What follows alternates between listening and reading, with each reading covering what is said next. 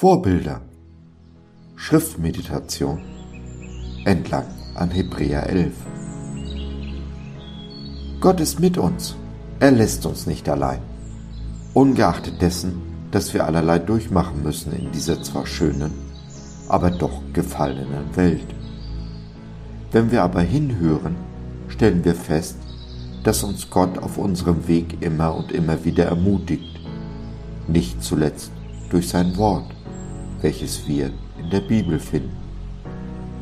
Gott ermutigt uns zum Beispiel im elften Kapitel des Hebräerbriefes anhand von Vorbildern, unseren Vorfahren, die durch mancherlei Bedrängnis gingen und doch den Glauben bewahrt haben. Schauen wir uns das Vorbild unserer Vorfahren an, stellen wir fest, dass nicht die Größe unseres Glaubens entscheidend ist, sondern wie ausdauernd er ist, wie sehr wir festhalten an Gottes Verheißungen und seinem Wort und natürlich an ihm. Nimm einen tiefen Atemzug, atme tief ein und langsam wieder aus. Lass dir den ersten Vers aus dem elften Kapitel des Hebräerbriefs auf der Zunge zergehen. Es ist aber der Glaube eine feste Zuversicht dessen, was man hofft, und ein Nichtzweifeln an dem, was man nicht sieht. Ich weiß nicht, wie es dir geht, aber ich lebe gerade mit enttäuschten Hoffnungen. Und ich habe Menschen in meinem Umfeld, deren Hoffnung zu zerbrechen droht bzw. zerbrochen ist. Wenn du ähnliche Erfahrungen hast, Willkommen im Boot des Lebens. Willkommen im Sturm. Wir sind auf einem Boot im Sturm und Jesus liegt hinten auf einem Kissen und schläft. Vergleiche Markus 4, die Verse 35 und folgende. Hast du schon einmal darüber nachgedacht, woher Jesus das Kissen hatte? Ein Kissen gehört ja nicht zur Grundausstattung eines Fischerbootes er muss es also mitgebracht haben. Und hast du weiter darüber nachgedacht, wie man auf einem Fischerboot im heftigsten Sturm ohne Hängematte schlafen kann? Das Boot rollt doch. Es muss ihn hin und her geworfen haben. Jesus bewahrt die Ruhe. Es ist aber der Glaube eine feste Zuversicht dessen, was man hofft. Der Glaube ist eine feste Zuversicht, gerade angesichts eines Sturmes. Die Zuversicht hat einen Namen, ist real. Sie ist gegründet in unserem Herrn Jesus. Er ist, wenn du so willst, dein Kissen, auf dem du auch im schlimmsten Sturm ruhen kannst. Was immer du auch verloren hast, verliere nicht die Hoffnung. Die Hoffnung ist es, die uns am Leben erhält. Geben wir die feste Zuversicht darauf auf, haben wir nichts mehr. Wir gehen unter. Der einzige Weg ist, die feste Zuversicht auf die Hoffnung zu bewahren, immer im Vertrauen darauf, dass unserem Jesus Wind und Wellen gehorsam sind. Es ist aber der Glaube eine feste Zuversicht dessen, was man hofft und ein Nichtzweifeln an dem, was man nicht sieht. Bitte, gib nicht auf. Was immer du auch verloren hast, verliere nicht deine Hoffnung. Du siehst ihn nicht, aber Jesus ist da, ganz nah bei dir. Zweifle nicht daran. Es gibt so vieles, was wir nicht sehen können, was aber trotzdem real ist. Du siehst vielleicht kein Licht am Ende des Tunnels, aber es ist da. Jesus ist das Licht, das Licht der Welt. Was immer du auch verloren hast, verliere nicht deine Hoffnung. Denn nur so kannst du zur Hoffnung für deinen Nächsten werden. Paulus spricht davon, dass wir in unseren Bedrängnissen von Gott getröstet werden. Vergleiche 2. Korinther 1, die Verse 3 bis 7. Den Trost empfangen wir nur, wenn wir die Hoffnung nicht verlieren. Denn verlieren wir die Hoffnung, werden wir blind für Gottes Trost. Paulus gibt den Sturm, den Bedrängnissen, die uns widerfahren, einen Sinn, nämlich, dass wir mit dem Trost, mit dem wir getröstet wurden, unseren Nächsten trösten. So kann ich meinen Freund trösten, der kurz davor ist, die Hoffnung zu verlieren und sein Leben wegzuwerfen. Und ich kann für ihn beten, aus dem tiefsten Erfahrungsschatz meines Herzens heraus. Was immer du auch verloren hast, verliere nicht die Hoffnung.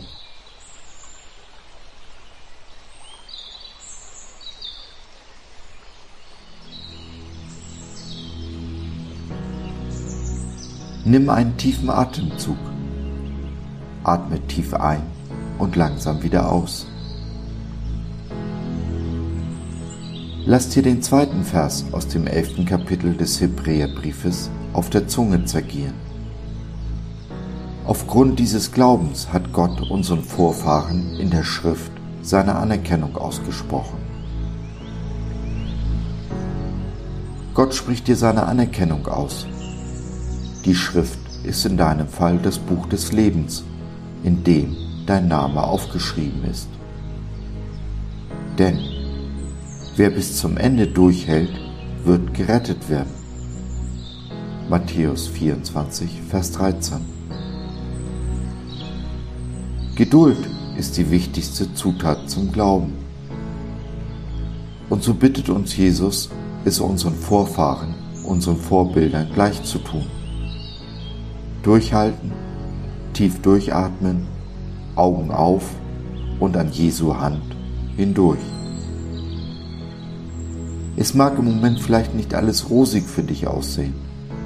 Vielleicht stehst du Schwierigkeiten gegenüber, die unüberwindlich scheinen.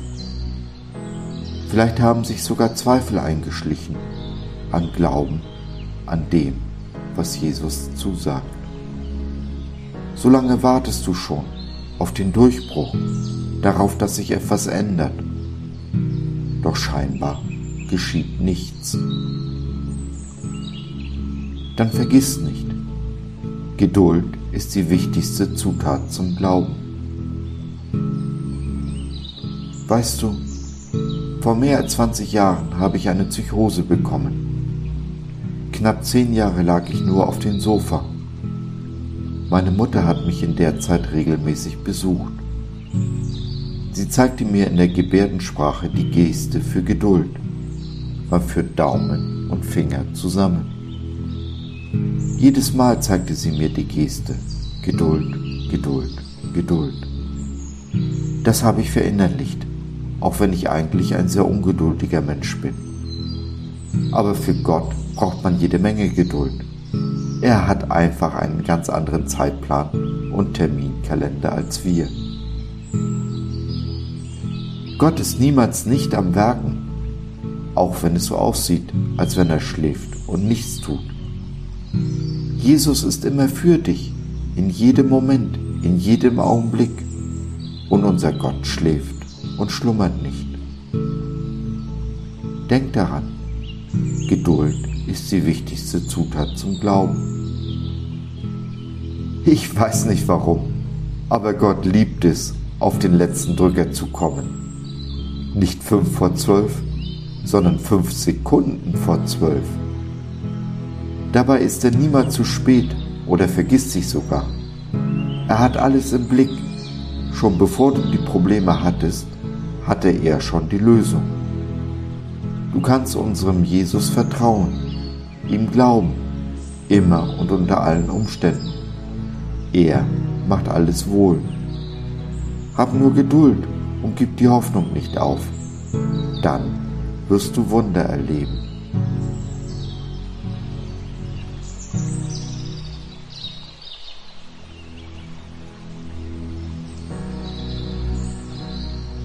Nimm einen tiefen Atemzug. Atme tief ein und langsam wieder aus. Lass dir den dritten Vers aus dem elften Kapitel des Hebräerbriefs auf der Zunge zergehen. Durch den Glauben erkennen wir, dass die Welt durch Gottes Wort geschaffen ist, dass alles, was man sieht, aus nichts geworden ist. Du bist kein Zufall, du bist gewollt, geschaffen. Paulus schreibt, denn wir sind sein Werk, geschaffen in Christus Jesus zu guten Werken, die Gott zuvor bereitet hat, dass wir darin wandeln sollen. Epheser 2, Vers 10. Du bist kein Zufall, du bist gewollt, geschaffen und dies mit einem Sinn, einem Zweck und einem Ziel. Der Sinn hinter all dem ist die Gemeinschaft mit Gott. Er hat uns geschaffen als sein Gegenüber, damit er ein Gegenüber hat. Er wäre sich selbst genug gewesen in seiner Dreieinigkeit. Doch er schuf dich und mich als Projekt seines Herzens, als sein Gegenüber, dem er seine Liebe beweisen kann. Der Zweck ist es, diese Liebe in diese lieblose Welt hinaus und hineinzutragen. Das Ziel schließlich ist die Ewigkeit, der Himmel, die vollkommene Gemeinschaft mit ihm und unseren Geschwistern. Du bist kein Zufall, du bist gewollt, geschaffen. Und das nicht als irgendein Sklave, sondern als Kind und Erbe, als Prinz und Prinzessin. Als seine Kinder erzieht uns unser Gott, damit wir uns im großen Vorbild, seinem Sohn Jesus, immer ähnlicher werden in Vorbereitung auf die Ewigkeit, in der wir das Ziel erreicht haben. Verachte deine Erziehung nicht. Alles, was Gott tut, ist gut. Alles, was uns widerfährt, dient unserem Besten. Du und ich, wir können nicht tiefer fallen als in Gottes Hand. Du bist kein Zufall. Du bist gewollt geschaffen, als Gottes Kind bedingungslos geliebt und mit dem Auftrag versehen, diese Liebe deinem Nächsten gegenüber zu spiegeln, zu zeigen, zu üben. Diese Liebe fängt mit Freundlichkeit an. Ich bin freundlich auch denen gegenüber, die unfreundlich zu mir sind, weil, wenn ihr liebt, die euch lieben, welchen Dank habt ihr davon? denn auch die Sünder lieben, die ihnen Liebe erweisen. Lukas 6, Vers 32. Das Erstaunliche an der Liebe ist, je mehr wir davon weggeben, verschwenden, desto mehr Raum nimmt sie in unseren Herzen ein. Und so gibt dir auch Jesus all seine Liebe aus seinem reichen himmlischen Schatz, aus dem tiefsten Grund seines Herzens.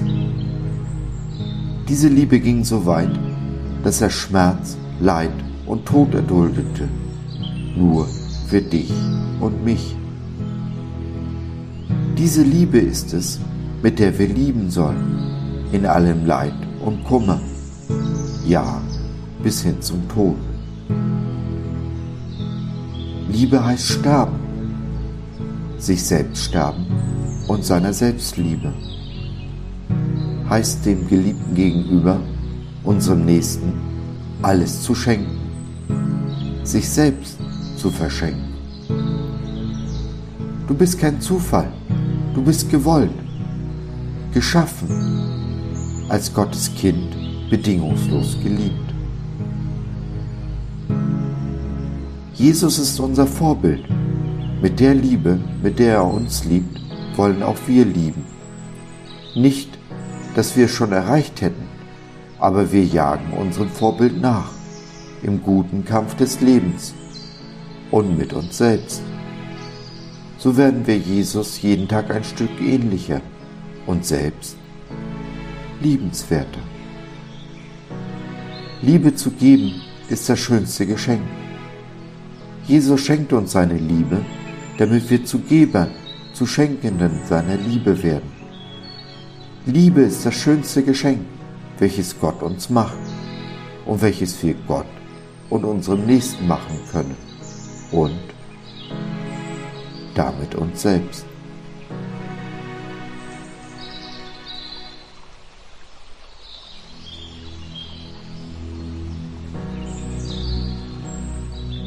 Nimm einen tiefen Atemzug. Atme tief ein und langsam wieder aus. Lass dir den vierten Vers aus dem elften Kapitel des Hebräerbriefes auf der Zunge zergehen. Durch den Glauben hat Abel Gott ein besseres Opfer dargebracht als kein. Durch den Glauben wurde ihm bezeugt, dass er gerecht sei, da Gott selbst es über seinen Gaben bezeugte. Und durch den Glauben redete er noch, obwohl er gestorben ist. Hm. Meine Schwester ist der festen Überzeugung, Gott hätte den Abel dem Kain vorgezogen und so den Brudermord provoziert. Nein, wirklich nicht. Gott hat Kain genauso lieb, wie er Abel, wie er dich und mich lieb hat, bedingungslos und unendlich. Es ist der Glaube, der den Unterschied macht. Gott sieht weniger auf das, was wir tun, als vielmehr auf unsere Motivation. Also das Warum ist wichtiger als das Was. Viele meiner Geschwister sind eingeschränkt, körperlich und oder seelisch. So wie ich, so wie du vielleicht auch. Wir haben unseren Dorn im Fleisch, wie einst Paulus haben wir einen Engel des Satans, der uns mit Fäusten schlägt. Aber was ich nicht tun kann, hindert mich nicht daran zu tun, was ich tun kann. Und dabei nicht vergessen, Gott sieht mehr auf unser Herz als auf unsere Hände. So habe ich eine liebe Schwester, die eh schon körperlich eingeschränkt ist und sich zu allem Überfluss auch noch den Zeh gebrochen hat. In ihrer Heimatgemeinde brauchte man dringend Umzugskartons für die Hilfe für die Ukraine. Sie hatte noch sieben Stück davon in ihrem Keller. Aber wie diese ins Auto bekommen? Sie selbst konnte es aufgrund ihrer Einschränkungen nicht tun. Also hat sie eine Nachbarin gefragt, ihr zu helfen, was diese dann auch bereitwillig getan hat. Was ich nicht tun kann, hindert mich nicht daran, zu tun, was ich tun kann. Tu, was dir vor die Hände kommt zu tun und gib, was du zu geben hast. Aus Glauben heraus, denn Gott sieht unser Herz. Die meisten von uns haben in irgendeiner Form einen Dorn im Fleisch. Wenn uns Gott bittet, ein Opfer zu bringen, dann weiß er natürlich auch um diesen Dorn. Gott bittet uns niemals um etwas, wozu er uns nicht auch die Möglichkeiten und Fähigkeiten mit auf den Weg gibt. Es gibt also keinen Grund, Nein zu Gott zu sagen. Auch dann nicht, wenn das, was Gott von uns möchte, auf den ersten Blick unmöglich aussieht. Denn, Überraschung, Gottes Wille ist nach menschlichen Maßstäben meistens unmöglich. Denn wir sollen es ja nicht aus eigener Kraft heraus tun, sondern aus der Kraft des Heiligen Geistes heraus, aufs Glauben. Was ich nicht tun kann, hindert mich nicht daran zu tun, was ich tun kann. Glaube ist Vertrauen. Das Vertrauen auf Gott nennt die Bibel Glaube. Und ohne Glaube ist es unmöglich, Gott zu gefallen. Das Vertrauen unser Herz ist also das Wichtigste, unabhängig von dem, was wir tun oder nicht tun. Denn du wirst nicht durch deine Taten gerecht, sondern durch deinen Glauben. Das lässt uns entspannen. Wir, du und ich, sind frei von aller Werkgerechtigkeit. Wir müssen keine Leistung bringen, vielleicht sogar perfekt sein, um Gott zu gefallen. Nein, er liebt uns, bedingungslos und unendlich, so wie wir sind. Aber Gott liebt uns auch zu sehr, um uns zu lassen, wie wir sind. Und so ist Glaube ohne Werke tot. Durch unser Tun, dadurch, dass wir Liebe üben, verändern wir diese Welt und damit letztendlich uns selbst.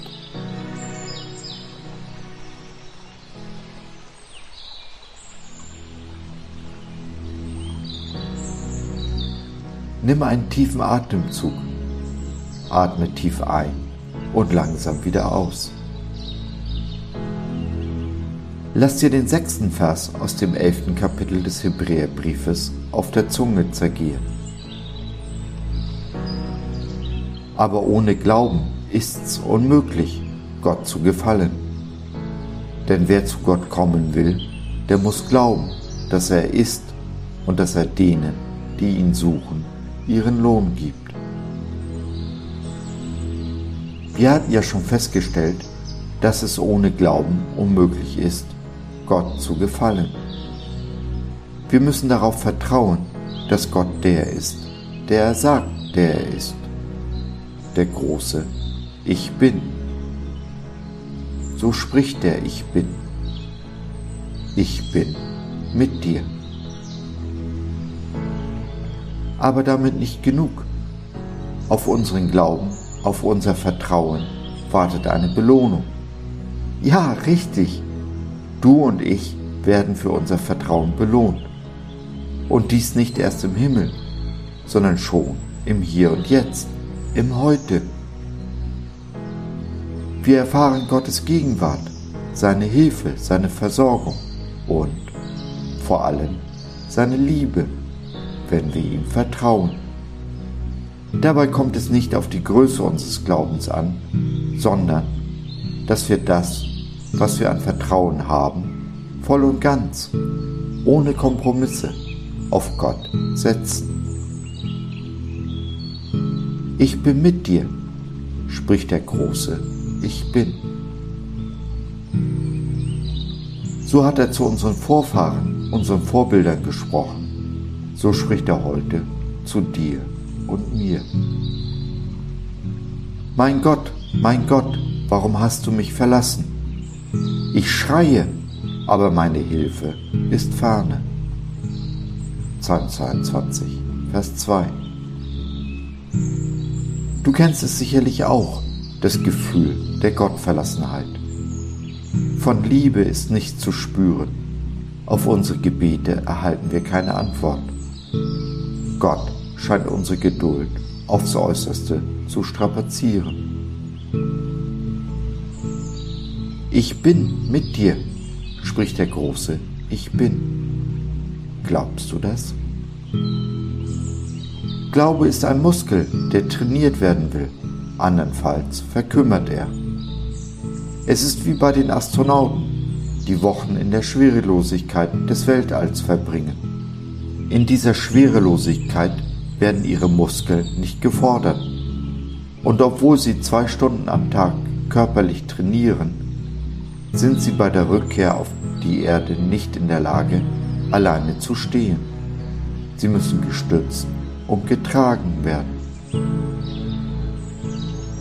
Würde Gott uns alle Zeit stützen und tragen und schwerelos durchs Leben gehen lassen, würde unser Glaubensmuskel verkümmern. Und so lässt uns Gott Dinge alleine tun, wie ein liebender Vater, der die Stützräder am Fahrrad seines Kindes abmontiert. Wir, du und ich, sollen ohne Stützräder fahren können. Dabei ist Gott immer in unserer Nähe, auch und gerade dann, wenn wir uns alleine fühlen. Ich bin mit dir, spricht der Große, ich bin. Glaubst du das? die Belohnung? Ein Gottvertrauen, das auf dieser Welt durch nichts mehr zu erschüttern ist. Die Gewissheit, mit unserem Gott Berge versetzen und über Mauern springen zu können. Ich bin mit dir, spricht der große Ich bin. Glaubst du das?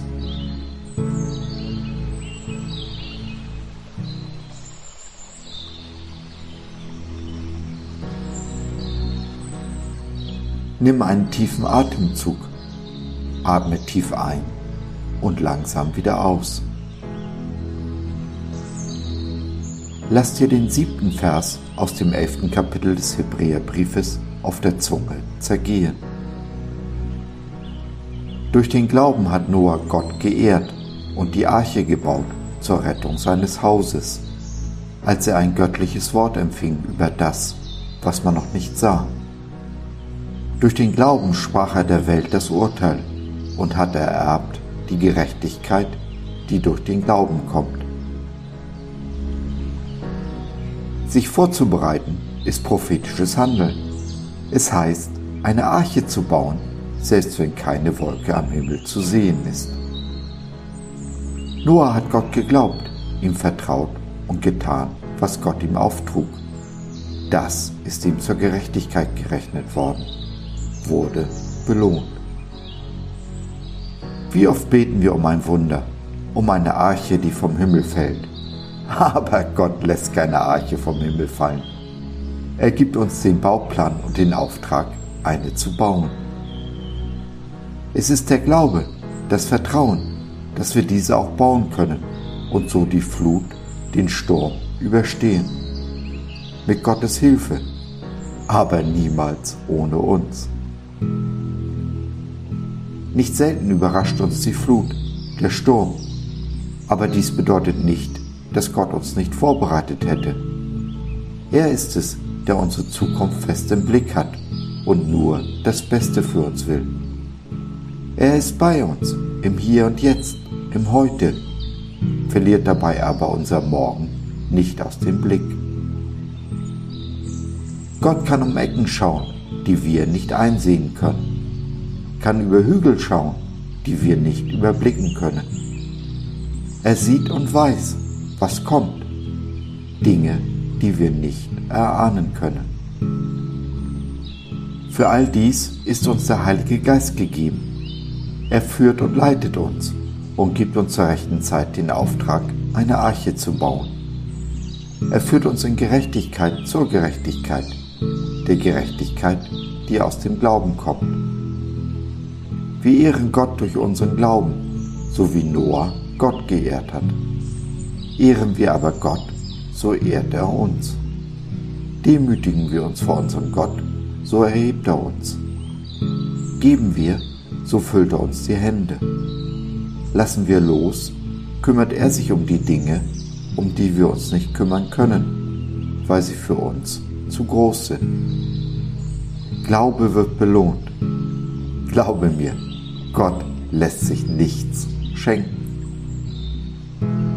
Alles, was wir tun, denken oder sagen, sollte zur Ehre Gottes geschehen. Sein Name soll verherrlicht werden, nicht meine. Die Belohnung ist das Leben, das Leben in Fülle, zur vollen Genüge, welches uns Christus versprochen hat genau wie Noah sein Leben und das Leben seiner Familie erhalten hat. Lass uns beten. Liebster Herr Jesus, mein Freund und Bruder, mein Glaube ist klein und schwach. Aber was ich an Glauben habe, will ich voll und ganz voller Vertrauen auf dich werfen.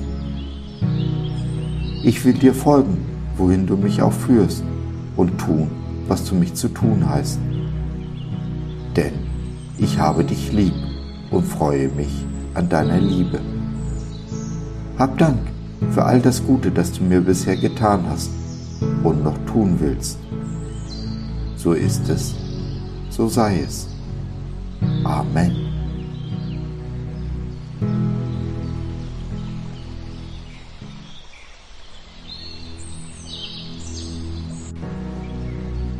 Nimm einen tiefen Atemzug. Atme tief ein und langsam wieder aus.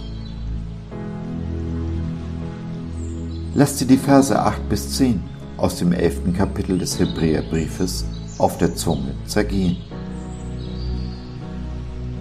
Durch den Glauben wurde Abraham gehorsam, als er berufen wurde, an einen Ort zu ziehen, den er erben sollte. Und er zog aus und wusste nicht, wo er hinkäme. Durch den Glauben ist er ein Fremdling gewesen im Lande der Verheißung, wie in einem fremden Land, und wohnte in Zelten mit Isaak und Jakob, dem Miterben derselben Verheißung. Denn er wartete auf die Stadt, die einen festen Grund hat, deren Baumeister und Schöpfer Gott ist. Glaube ist immer mit Gehorsam verbunden. Wenn ich sage, ich vertraue meinem Gott, tue aber nicht, was er mir sagt, so ist dies kein Glaube. Abraham tat, was Gott von ihm forderte, wenn auch nicht im geforderten Umfang. Sollte er doch aus seiner Verwandtschaft ziehen, hat aber seinen Neffen Lot mitgenommen. Abraham hat viele Fehler gemacht. So hat er mit seiner Magd geschlafen und gelogen und so seine Frau Sarah in große Schwierigkeiten gebracht.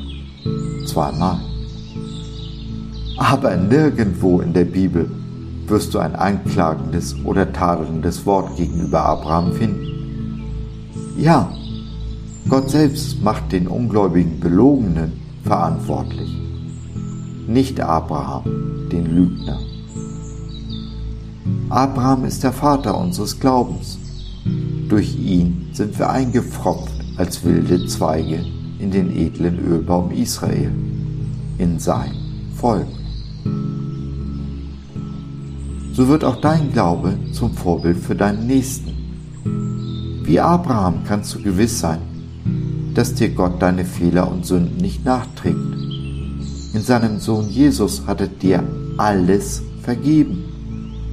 Er denkt noch nicht einmal mehr daran. Gibt es eine bessere Botschaft zum Weitergeben?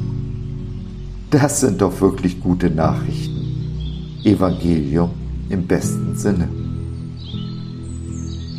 Genau wie Abraham fordert uns Gott auf, unser Zuhause zu verlassen, indem wir es uns sicher und gemütlich eingerichtet haben. Wir allerdings begeben uns auf eine geistliche Reise, nicht auf eine geografische. Allerdings ist letzteres nicht immer auszuschließen. Das Zuhause ist unsere Komfortzone, in der wir es uns, wie gesagt, sicher und gemütlich eingerichtet haben. Nun möchte Jesus, dass wir diese Sicherheit und Gemütlichkeit verlassen und uns den Abenteuern und Herausforderungen stellen, die er für uns vorbereitet hat. Denn wir sind sein Werk, geschaffen in Christus Jesus zu guten Werken, die Gott zuvor bereitet hat, dass wir darin wandeln sollen.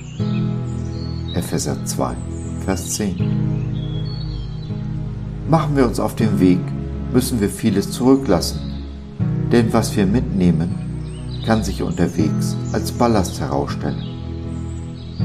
Kommen wir zu Christus, machen wir uns auf den Weg, ist da noch viel Ballast aus dem alten Leben. Wir aber, du und ich, schauen nach vorne, nicht zurück.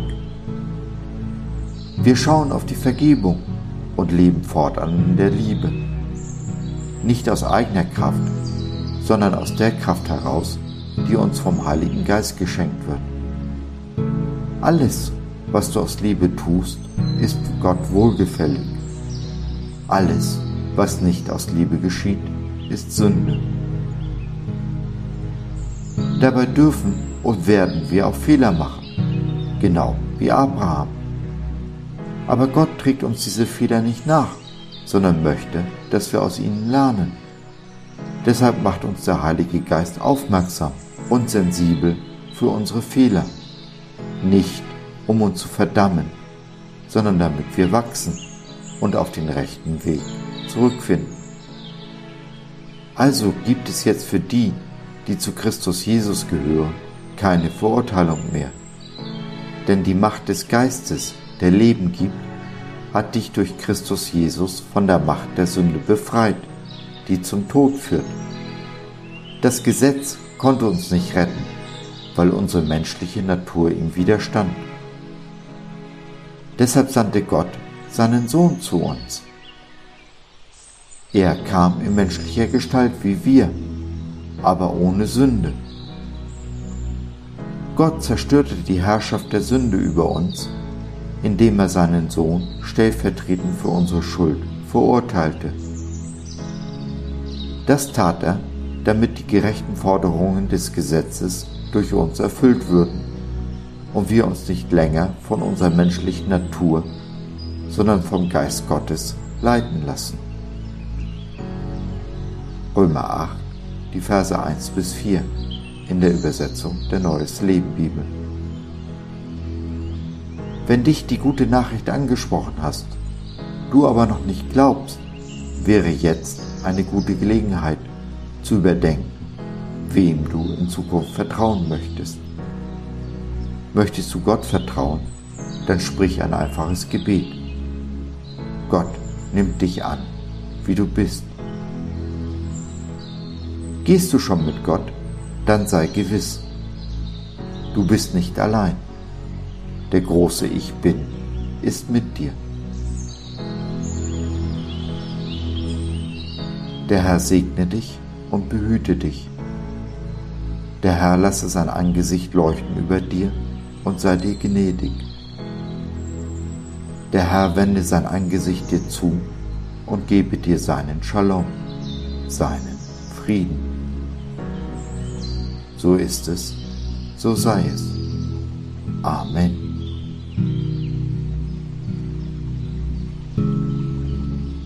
So, das war's für heute. Danke für deine Zeit. Wir freuen uns, dass du dabei warst und hoffen, wir konnten deinen Geist ein wenig anregen. Wenn du in unsere Community Jesus at Home reinschnuppern möchtest, Fragen, Anregungen und oder Kritik hast, dann besuch uns doch im Web www.gott.biz. Hier findest du nicht nur Gemeinschaft, Menschen, die den Glauben leben und mit dir teilen wollen, sondern auch viel Interessantes rund um den Glauben. Wenn du ein Gebetsanliegen hast, dann schreib uns oder nutze unser Info- und Seelsorgetelefon. Wir beten gerne für dich und mit dir. Also, Schau rein, lass von dir hören. Wir würden uns sehr freuen. Bis dahin, alles Liebe. Dein Josef.